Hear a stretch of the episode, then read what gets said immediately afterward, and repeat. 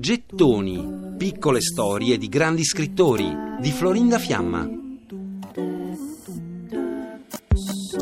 Era una gatta di nessuna razza, ma bellissima, piuttosto piccolina, tutta nera, senza un solo peluzzo bianco. Me l'aveva portata la fante ancora bambina, ed allora la sua casa fu la mia. In verità, il gatto è forse il solo animale che conosca la noia umana, noia vera e non pretesa, da votezza e non da esuberanza, noia sconsolata. La gatta di Tommaso Landolfi è uno dei personaggi intimi, familiari che conosciamo nei suoi scritti.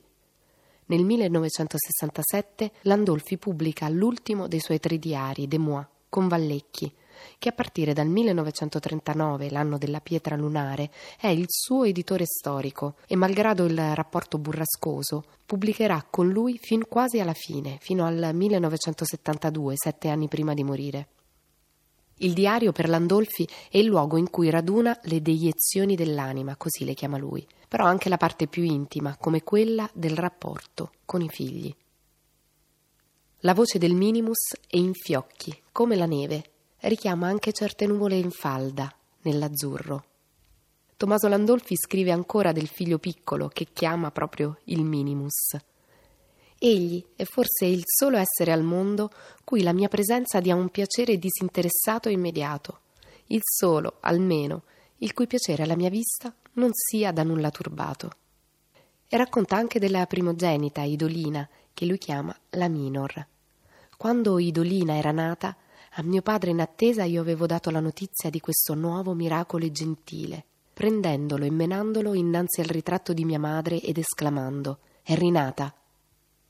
Gli resta però il fastidio di fronte alla foto sul tavolo di moglie e figli, un fastidio che lui definisce per tutto quanto sembri situarmi nel tempo e nello spazio.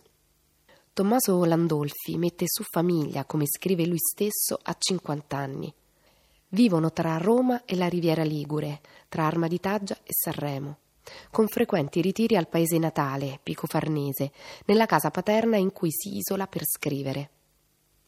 Cansare, sguancio, compaginamento, eziandio e però, potremo, rutilante, meco, a stretta e contro chi lo accusava di inventare alcune parole, Landolfi scrisse un dialogo in cui immaginava di appuntare su una lavagna il centinaio di parole incriminate davanti a una platea che poteva poi cercarle sul vocabolario, trovandole tutte. Un lessico prodigioso e ironicamente arcaizzante, così definiva la sua lingua Gianfranco Contini. Nel 1975 da Rizzoli lo chiamarono per comunicargli che con la raccolta di racconti a caso aveva vinto il premio Strega. E subito qualcuno malignò, starà già progettando di giocarsi al casino i soldi dello Strega. In una raccolta di racconti pubblicata pochi anni prima di morire, Tommaso Landolfi lascia il suo ironico epitaffio. Nacque, fu sempre solo tra tanta gente. In molte parole tacque. Indi morì si accomiatò dal sole.